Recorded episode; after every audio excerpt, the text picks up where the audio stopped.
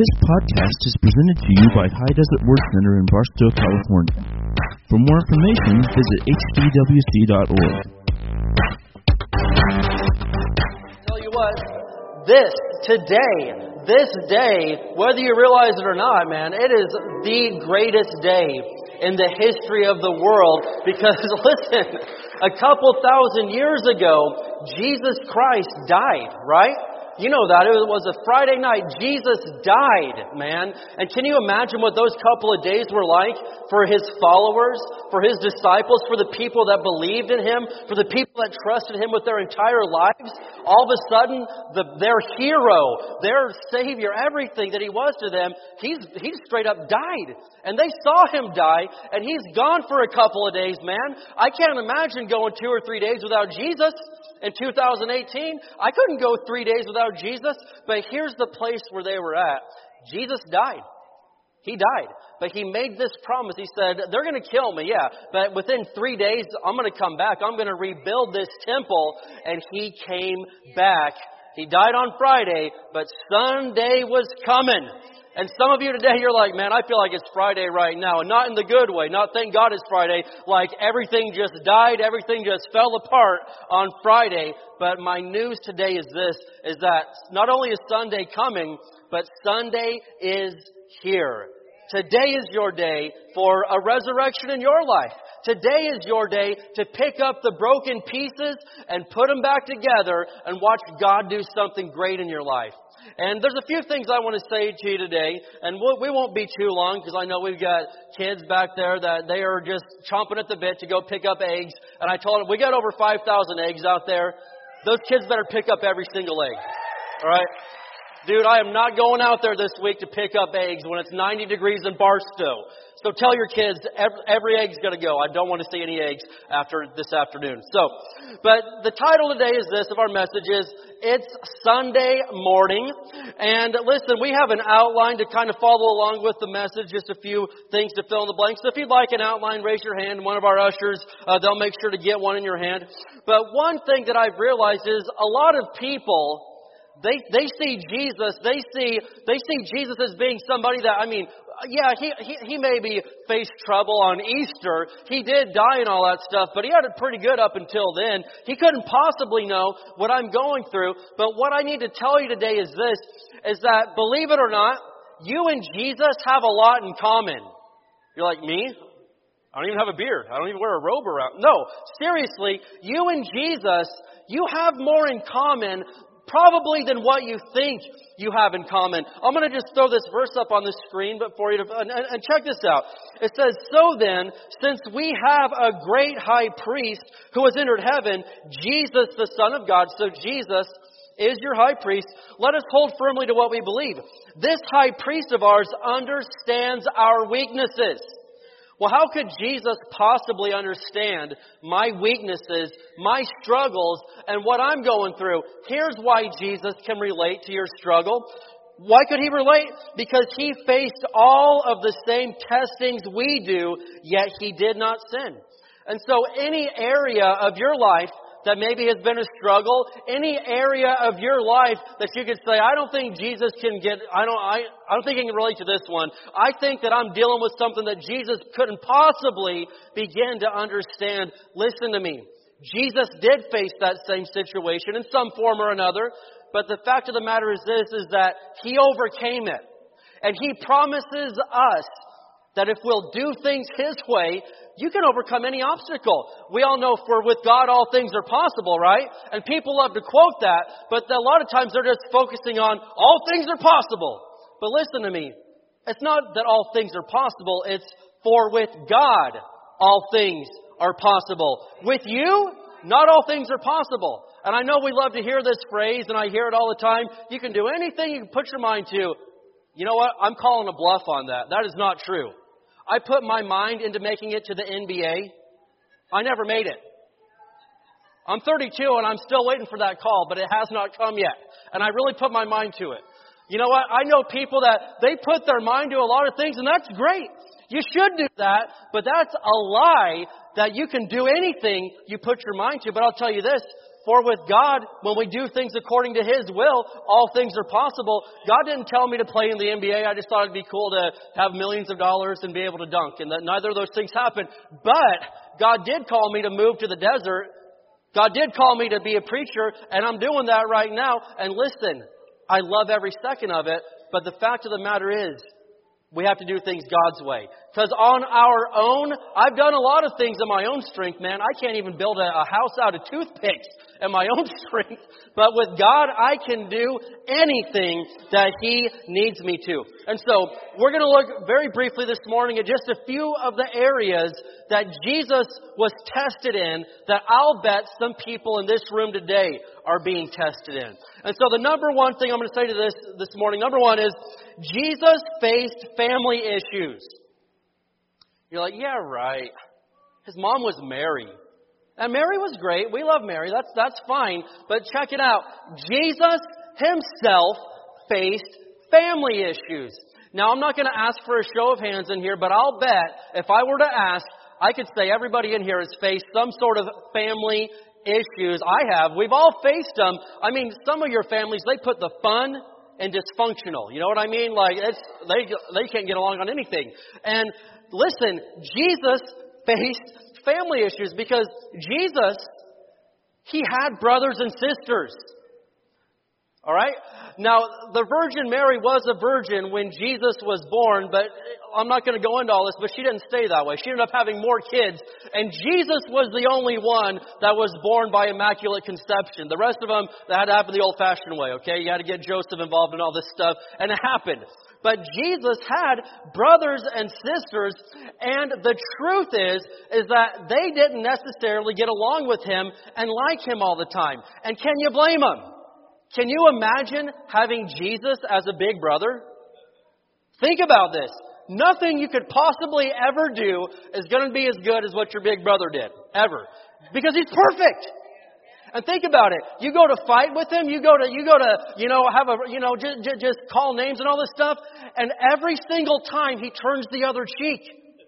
What is up with this? I mean, I, there's eight kids in my family. I've got four brothers and they are just complete... Uh, I don't know. They're, they're, they're, they're a work. They're a work in progress. They're not like me. I'm kidding. They're better than me. But at the same time, I mean, I can't imagine growing up every single time we got into it that one of us would have turned the other cheek and said, it's okay, hit this cheek too, or I'll go the extra mile, or I'm just going to love you and forgive you anyway. But Jesus did this. He's perfect. Can you imagine how annoying it would be? To, uh, to, we all love him, but how annoying would it be to have Jesus as a big brother? You know, you come to your mom with problems. Mom, what do I do in this in this situation? Well, what would Jesus do? Come, seriously. I mean, they made bracelets about this guy. And this is your big brother. And so, no doubt about it, Jesus' brothers probably dealt with some jealousy issues. And I want to show you an example in John chapter seven. We're going to look at verses two through five here. John seven, of a time when Jesus' brothers did not necessarily appreciate who he was. I think they got a little bit tired of it. But John chapter seven, verses two through five. And this is at one of the Jewish festivals. It says, but soon it was time for the Jewish festival of shelters.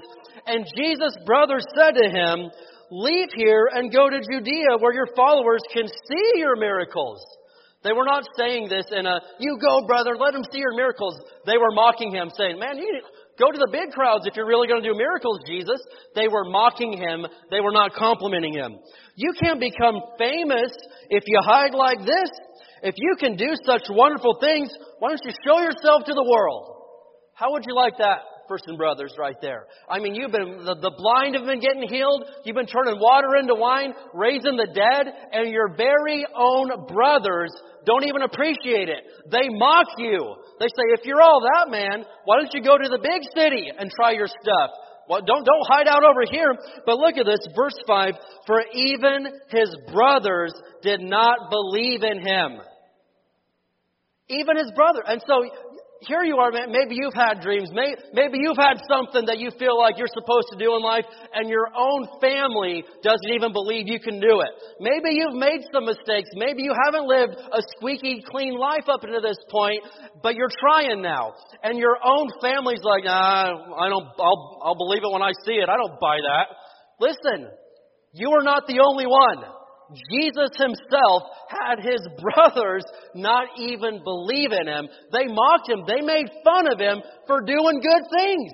And listen, Jesus can relate to having family issues because Jesus himself faced family issues. And I'll bet there's other things. You got to realize Jesus, he, he was a half-brother. Joseph was his stepfather. He was raised in a blended family like some of, some of us in here. Listen, Jesus can relate. That's one of the things I love about Jesus is he came to this earth and he lived as a human being. He knows what it's like to be on planet Earth. He knows what it's like to have to live life surrounded by annoying people, by people that don't like you, by people that give you a hard time every day. Jesus knows what it's like to live life on planet Earth. He's touchable. He can understand and relate. And so I'm telling you, Jesus faced family issues. But the second thing is this. Jesus faced hatred. There were people that not only didn't believe in Jesus, that not only did not like Jesus, there were people that hated Jesus.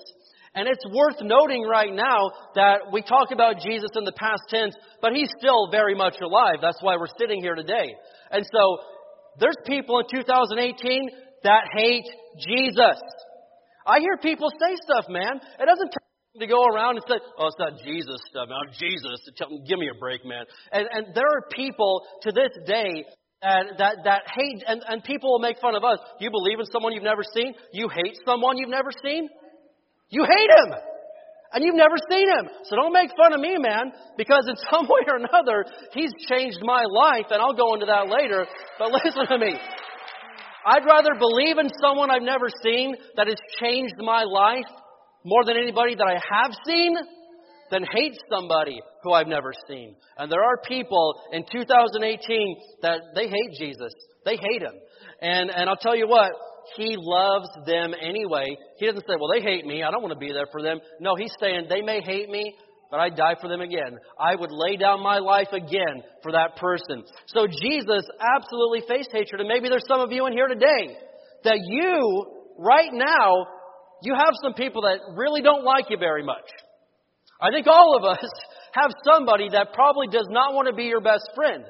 But beyond that, maybe some of you could say, no, listen, I'm dealing with hatred right now. I got people that hate me, and hopefully you wouldn't say this, but maybe you could say, and I hate them back. You realize that repaying hatred with hatred, that, that does a lot of good, doesn't it? That's proven itself to work gloriously for thousands of years. When you hate somebody back that already hates you, that works fantastic. Actually, no, it fails every single time.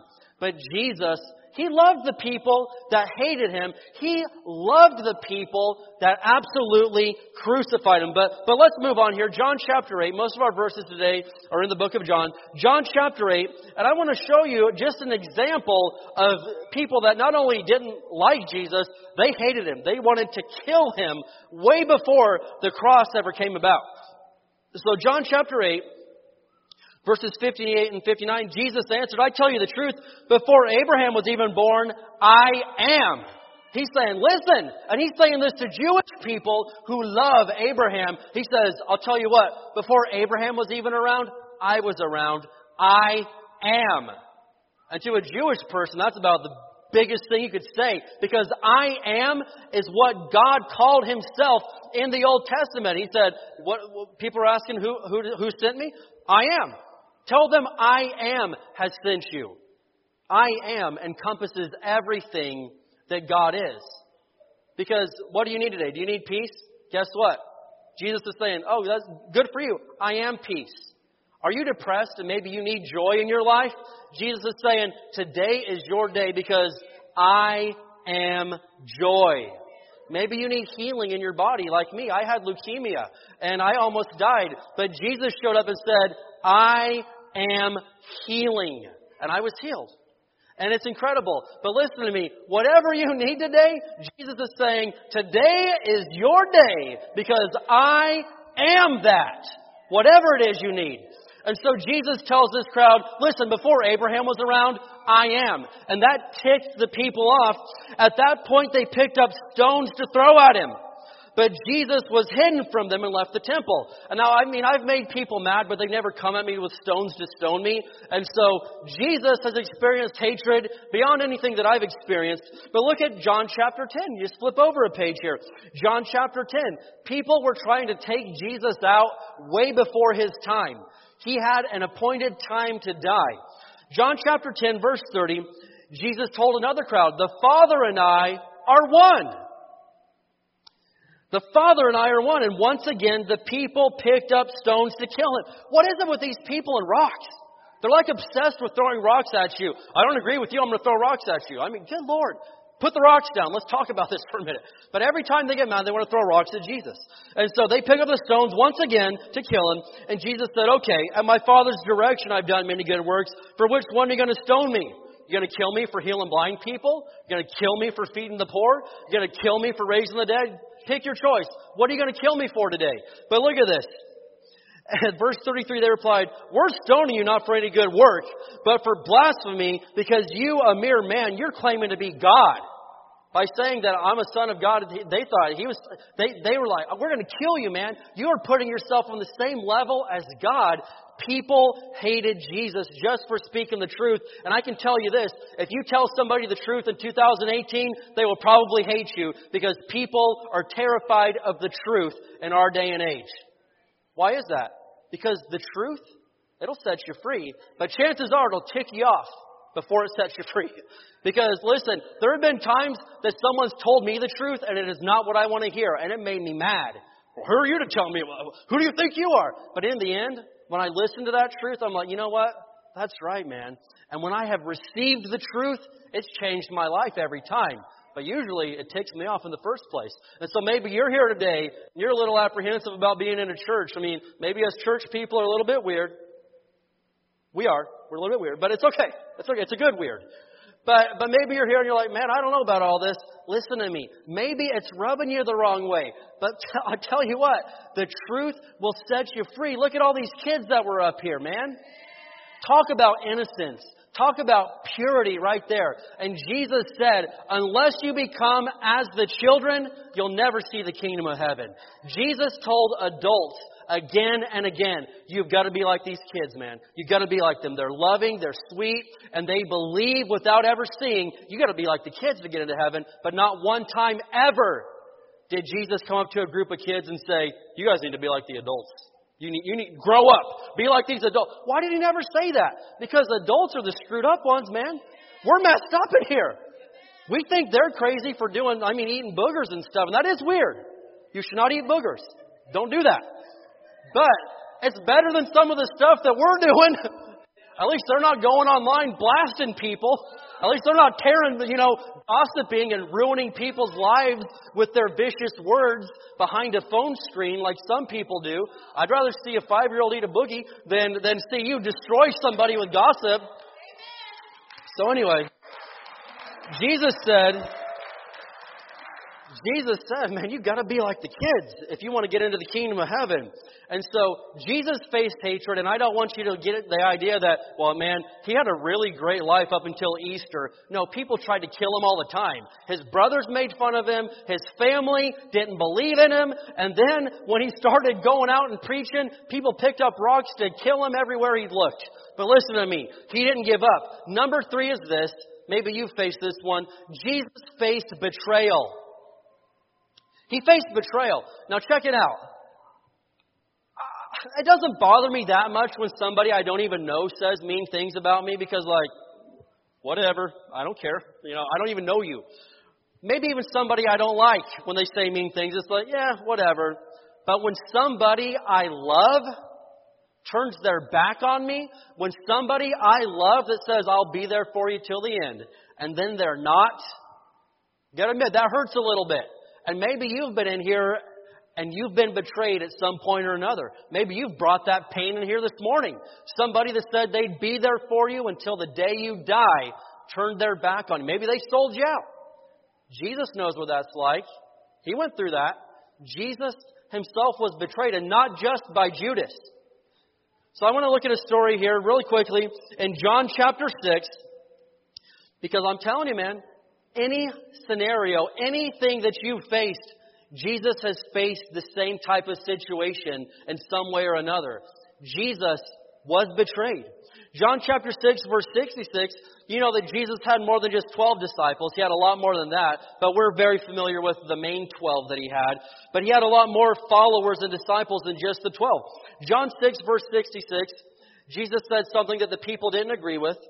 It says, at this point, many of his disciples turned away and deserted him. These weren't just people that came to hear him preach. These were some of his disciples, people that actually said, Jesus, we're with you, man. We're going to follow you forever. He says something they don't agree with. They turned their backs on Jesus Christ and desert him. Then Jesus turned to the twelve and asked, all right, you guys going to leave me too? What's next? You guys leaving? Simon Peter replied, Lord, to whom would we go? You have the words that give eternal life. We believe and we know you are the Holy One of God. And so I can just see this moment in Jesus' eyes, hear it in his voice. People that he thought was going to be with him forever, they they straight up desert him and ditch him. And so he turns to his very closest. He says, all right, who's next? You guys going to leave too? There's the door. Go ahead. And Peter says, listen, where else would we go? We've laid down everything for you. And that's the place that I've found myself right now, is if everybody else in Barstow, if everybody else in the world said, no, this Jesus thing isn't real, we're, we're out of here, I'm going to say, I've put everything that I have into Jesus being real. I, I've, I've, everything, man. I, I, I've turned down money. I've, everything. I've got nowhere else to go. If this Jesus thing isn't real, then I, I'm done for, man, because I have put all of my stock in this one thing being real. And, you know, if you're an investor, they say, well, you don't want to invest everything. You want to have a, a diverse portfolio and, and invest, invest some over here and over there. Spread it out. But listen, I've put everything into one basket and said, I'm staking my life on the fact that Jesus Christ is real. He did raise me up off of a deathbed, so it's pretty hard to convince me that he's not real. But at the same time, I've everything, man. I've put everything into this one thing, that Jesus is who he says he is. That he really is the Son of God. He really did die. He really did raise again. And I'm telling you, I'm convinced that Jesus is real. More real than any person sitting in this room today. But Jesus faced betrayal. And so let's look at the story of Judas. Quickly. In Luke chapter twenty-two, Luke chapter twenty-two. And so, of course, Jesus, he had a lot of followers. He had a lot of people that loved him, a lot of people that hated him. But he had these twelve that were his absolute closest people. And you know who Judas is. You've heard of Judas. Jesus trusted Judas because Jesus put Judas in charge of the money. Jesus was the treasurer for Jesus Christ Ministries International. If there was such a thing. But but he was the treasurer, and he was in charge of the finances. And I'll bet he was skimming off the top all the time, man. He was probably like, okay, one for me, one for Jesus. Two for me, one for Jesus. He was probably, he was a thief, man. This guy was messed up, but Jesus loved him, and Jesus saw the best in him. Just like a lot of us, man, we may have some screwed up stuff about us, but Jesus still sees that potential. Like, I, I know, I know, but I see something right there. I've got to get a hold of this guy because I see something on her that I could use. But look at this. Luke chapter twenty-two, verses three through six. We're talking about the Last Supper right here. And so this was just the other night, Thursday night, if you're following the Holy Week. Then Satan entered into Judas Iscariot, who was one of the twelve disciples. And he went to the leading priests and captains of the temple guard to discuss the best way to betray Jesus to them. Can you, this is one of his best friends. Going to the soldiers, going to the authorities, discussing, okay, I'm going to hand them over to you guys. Let's figure out the best way to do this. What a backstabber, man. What a betrayer. What a fool. What a bad person to sell Jesus Christ out. But here he is. And so they were delighted, and they promised to give him money. So they're selling Jesus out for money now. So he agreed, and he began looking for an opportunity to betray Jesus so they could arrest him when the crowds weren't around. They're like, we got to do this sneaky. We got to get a hold of Jesus when there's not a lot of people, because if we do it when thousands of people are around, they're just going to rescue him. We'll have a mob. Let's find the sneakiest way to get this job done. And so this little backstabber, this betrayer, he finds a way to sell Jesus out to the Romans. Look at verses forty-seven and forty-eight. So Jesus is in the Garden of Gethsemane praying before he's betrayed. And he's down there praying. But even as Jesus said this, a crowd approached. And we're talking about a mob with torches getting ready to hang him out to dry. So this mob comes walking through the night, led by Judas, one of the twelve disciples. Judas walked over to Jesus to greet him with a kiss. What a backstabber, man. You betrayed Jesus like you're coming up as a friend. He walks up and he's like, hey, Jesus, it's me. Good to see you. I'm gonna, and he greets him and kisses him on the cheek. But Jesus knew what was up. Jesus said, Judas, would you betray? Are you going to betray the Son of Man with a kiss? At least do it like a man. At least come out here and say, I sold him out. Here's the man you're looking for. But Judas was such a stinking backstabber, so evil, so twisted, that he comes up to Jesus and gives him a kiss like he's there to pray with him, like he's there to join in with the others. And Jesus says, all right, Judas, you're going to betray me with a kiss. Can't believe this. And so that's what happens. And we know that later on, Judas, when he sees what happens to Jesus, he's filled with such remorse that he takes a rope and hangs himself, because he sold Jesus Christ for a little bit of money. Was that eleven pieces of silver or something like that? Just sold for a few coins. The life of Jesus is worth eleven pieces of silver to you. That is messed up right there.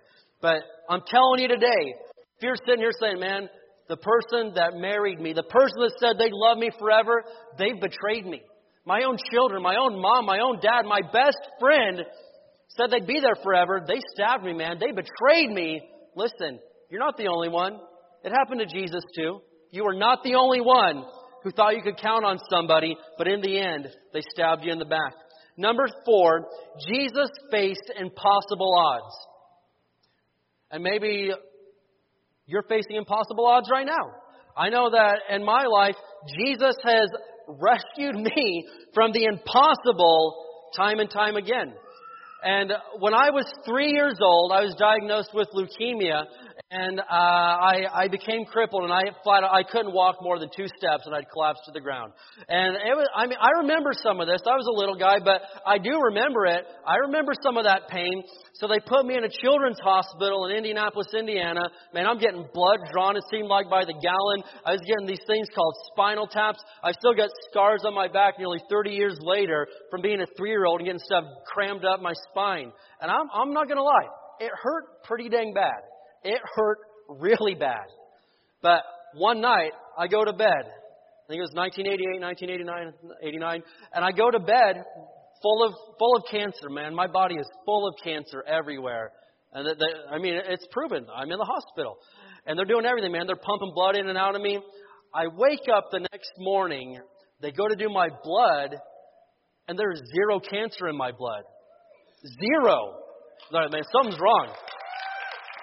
And so, I mean, they're drawing blood from me, and I, you know, the, and the thing is, I couldn't walk, and I got up from this hospital bed, and I started running through the hospital like a madman, but I was only three, and I was dancing and going crazy, like, what's wrong? He can't walk! And I'm running and dancing, and, and they're taking my blood, and for years and years and years, here it is, thirty years later, they're still looking for the cancer, and they can't find it thirty years later. Why is that? Because Jesus is alive! He's alive, man. I was I, I put everything that I have into this fact that Jesus is alive and He rescued me from death, man. And I can't imagine what my parents were going through watching all this, but they believed that I was not going to die, that I was going to live, and here I am. And and I give all that, that glory to God, man. I couldn't obviously couldn't rescue myself from cancer. And I'm telling you what, you can't just put your mind to getting over cancer and get over it. It takes more than that. It takes something bigger than you. And so some of you, you really trust in yourselves, but that's a pretty dangerous spot to be in, man, because you do not have all the answers. You will eventually face a problem that your intelligence can't figure out. You will eventually face a situation that your own strength cannot get you out of. You're going to one of these days have to turn somewhere, and you're going to have to confess that Jesus Christ is Lord. You can do it now, or you can be stubborn and hard-headed and... Uh, Wait till it's too late. But one of these days, I promise you, I promise you, I would stake my life on it. One of these days, you will confess Jesus Christ is Lord. I hope it's now. I hope it's not after you've taken your last breath. So Jesus faced impossible odds. And I've got, uh, Heather, I've got a little video clip here just to kind of show us, maybe a reminder of a little bit of what Jesus went through. This probably isn't totally accurate, but just a little taste of what Jesus went through. And when I see this, I'm like, yeah, that's worse than I've ever had it. That's worse than what I had. So go ahead. Let's just take a quick look at some of what Jesus faced. The life He gave, your body was broken, your love poured out, you bled and you died for me there on the cross. You breathed your last as you were crucified. You gave it all for me. Hallelujah, what a Savior. Hallelujah, what a friend. Hallelujah, King forever. Thank you for the cross.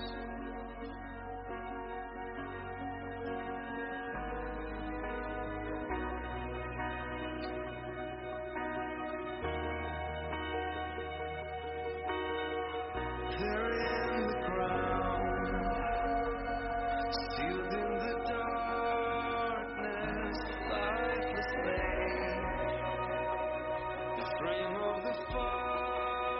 Son in agony, He washed His only Son, He sacrificed. He gave it all to me. Yeah, hallelujah, what a Savior.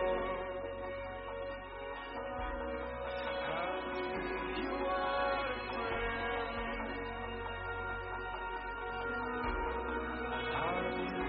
King forever, we thank you for the cross. But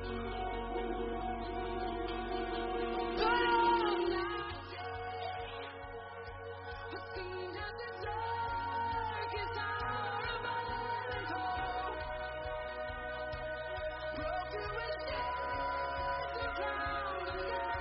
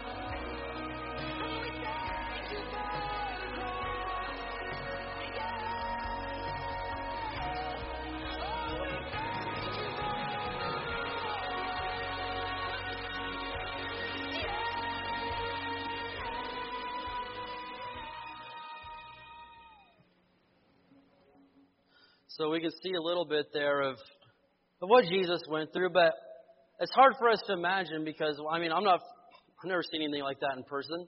But I will say this, that Luke told us in Luke twenty-two that the night before this happened, Jesus was aware of what was getting ready to happen because in ancient Rome, you knew what crucifixion was, man. They would have people hanging on crosses sometimes for days before they would die. Days. You'd see, see a body hanging there, man, waiting for it to take its last breath. Jesus knew what was coming. And in Luke twenty-two, it says he was in such agony of spirit that he began to sweat blood out of his pores.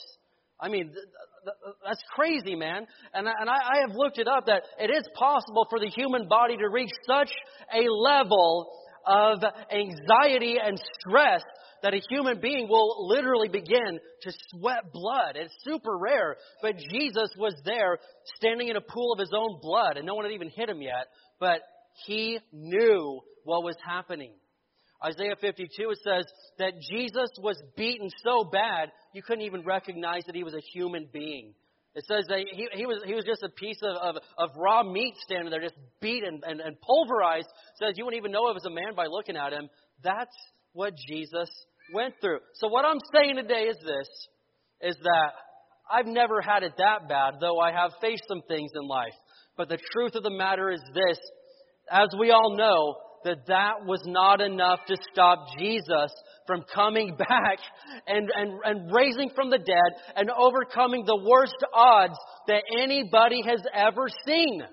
Because they take his body off of that cross, they put it in a tomb, they roll a stone in front of it, and then they put armed guards in front of it, they put the seal of the Roman governor in front of it, and it's a death sentence to break the seal of the governor, and they put all that on there, and I mean, talk about how could it possibly get any worse than this?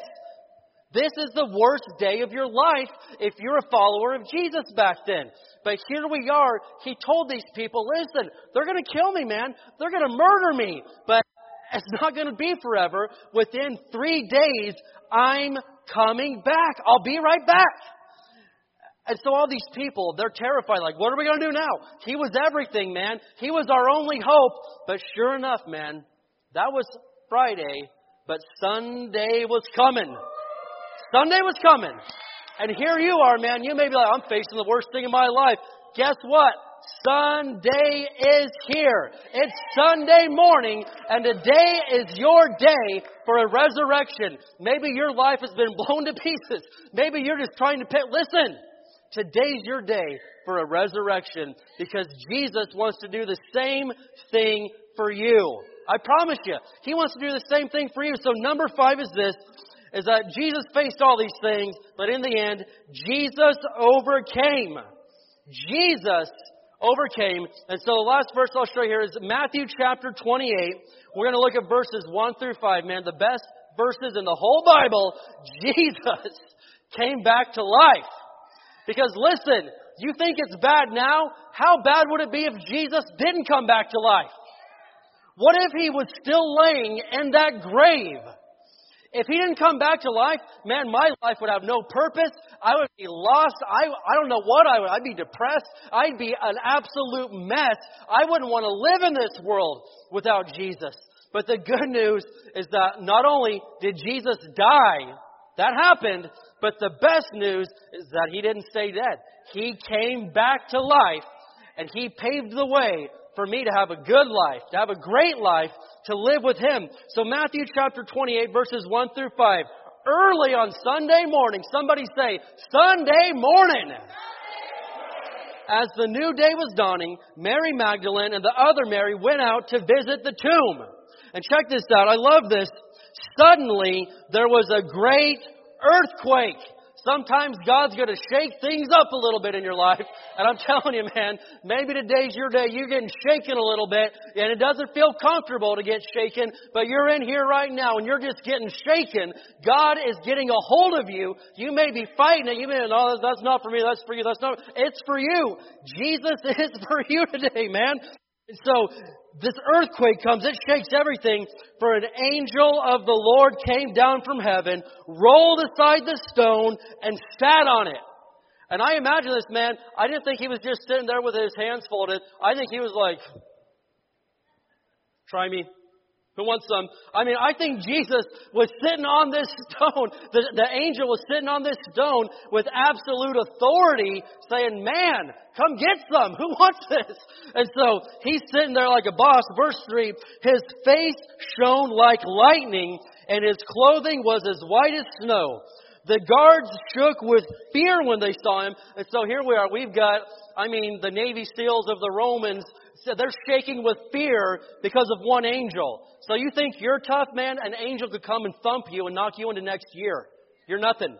So here he is. I mean, the, the best, the Roman soldiers, dude, the SEALs, the Marine Corps of the Romans, they're shaking with fear over an angel that came down. And when they saw him, it says, and they fell into a dead faint. They're passing out. They're, they're falling on the ground, man, like sissies.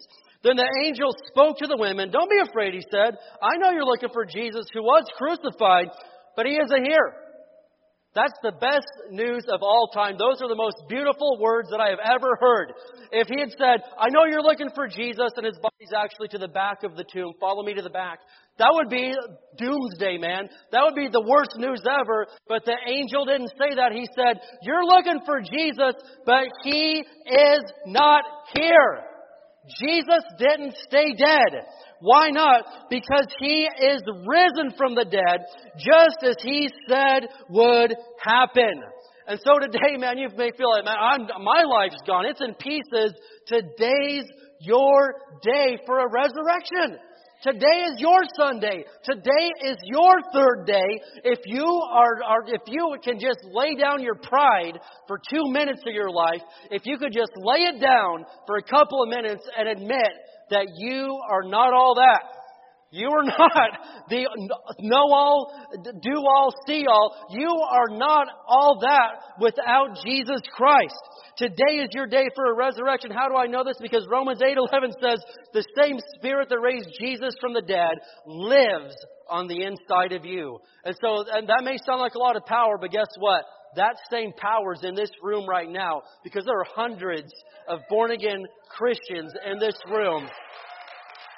And that same power is on the inside of them. It healed me of cancer. It healed me of being crippled. It's restored my family. It's done everything that I've needed it to do. And Jesus wants to do the same thing for you today, because he isn't dead. He is risen, just like he said he was going to do. And so everything we've looked at today, I want you to get this. Jesus is not unrelatable to you. He can identify with your weaknesses, with your struggles, with the things that you're going through. But he has the answer to every single one, because he overcame everything that was ever thrown against him. And I promise you this, you will overcome too if you'll receive him, if you'll let him start calling the shots instead of you, oh genius one, calling all the shots for yourself. So I'm asking you today, I'm not here to embarrass anybody. I want you to stand up together. Let's let's do this. Let's stand up together.